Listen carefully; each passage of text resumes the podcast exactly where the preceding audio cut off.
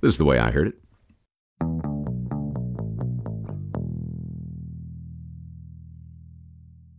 Charlie knew he had a hit the moment he picked up the guitar.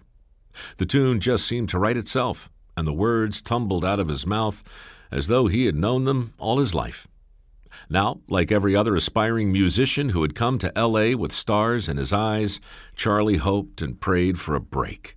And finally, he was about to get one. Seated across from him were two of the biggest names in the music industry the legendary drummer, who befriended him a few weeks earlier, and the legendary producer, the man credited with shaping the California sound, a man who could literally make him famous overnight. Charlie stroked the neck of his acoustic guitar, took a deep breath, and began to play. And really, it couldn't have gone better. The legendary producer nodded in time with the music. The legendary drummer hummed along in harmony.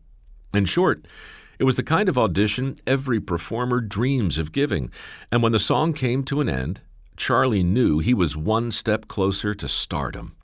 The legendary drummer said, Hell yeah! And the legendary producer said, Damn, let's make an album. And so they did. Over the next few weeks, Charlie recorded 14 original songs with the help of the legendary drummer and two of his legendary bandmates. Charlie found the magic every famous musician tries to capture in the studio. But the legendary producer had some issues with his lyrics. He wanted something softer, something more relatable. But, like any true artist, Charlie was not inclined to compromise his work. He pushed back. He had something important to say, damn it, and no producer, however legendary, was going to boss him around. I mean, really, who did this guy think he was? These were Charlie's songs, and he would sing them the way he wanted. Long story short, Charlie blew it. He alienated himself from the very people he needed most. The legendary producer stopped taking his calls, and the legendary drummer went back to being a rock star. Charlie took it hard, and by all accounts handled the rejection very badly. One day, after weeks of being ignored, he confronted the legendary drummer at his home on Sunset Boulevard. There, he presented him with a gift a single bullet. What's this for? asked the legendary drummer. It's for you, said Charlie. Every time you look at it, I want you to think how nice it is. Your kids are still safe. That did it. The legendary drummer was not one to take a threat lightly, especially toward his family. Charlie should have known that. He beat Charlie like the drums he pummeled for a living. Then he threw him to the floor and beat him some more. He beat him till he wept like a baby. But the hardest blow had yet to fall. A year later, broke and unemployed, Charlie was in a record shop when he saw a poster of the legendary drummer playing on stage with his legendary brothers. They had a new single out called Bluebirds Over the Mountains, a cover of an old rockabilly song.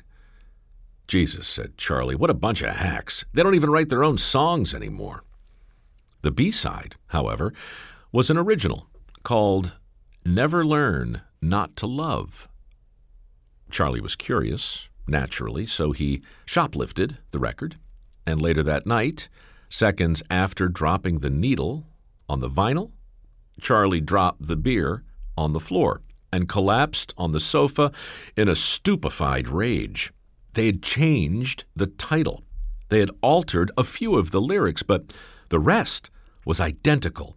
It was the same exact song he had auditioned with, now being sung by the legendary drummer, Dennis Wilson.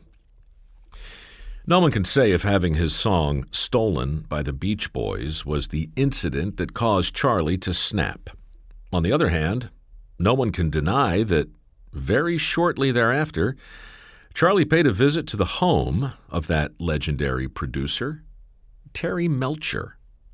Terry had recently moved to Malibu, which was good news for him, but not so good for the new residents at his old address. Those people were all murdered in the most brutal fashion imaginable. Thus began the killing spree that led to the trial of the century and the eventual fame that Charlie had so desperately sought for himself from the first day of his long and miserable life. His audition song, for what it's worth, was originally called Cease to Exist, which, ironically, is precisely what Dennis Wilson and Terry Melcher have proceeded to do. Ironic, since the only one still alive is the only one sentenced to die. The not so legendary musician, still rotting in a California jail cell, still waiting for his big break. A common murderer called Charles Manson. Anyway, that's the way I heard it.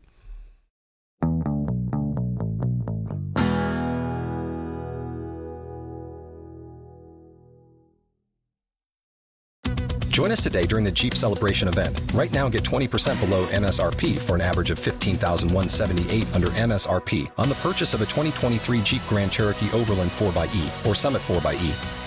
Not compatible with lease offers or with any other consumer incentive offers. 15,178 average based on 20% below average MSRP from all 2023 Grand Cherokee Overland 4xE and Summit 4xE models in dealer stock. Residency restrictions apply. Take retail delivery from dealer stock by 4 1. Jeep is a registered trademark. For the ones who work hard to ensure their crew can always go the extra mile, and the ones who get in early so everyone can go home on time, there's Grainger, offering professional grade supplies backed by product experts so you can quickly and easily find what you need. Plus, you can count on access to a committed team ready to go the extra mile for you. Call, clickgrainger.com, or just stop by. Grainger, for the ones who get it done.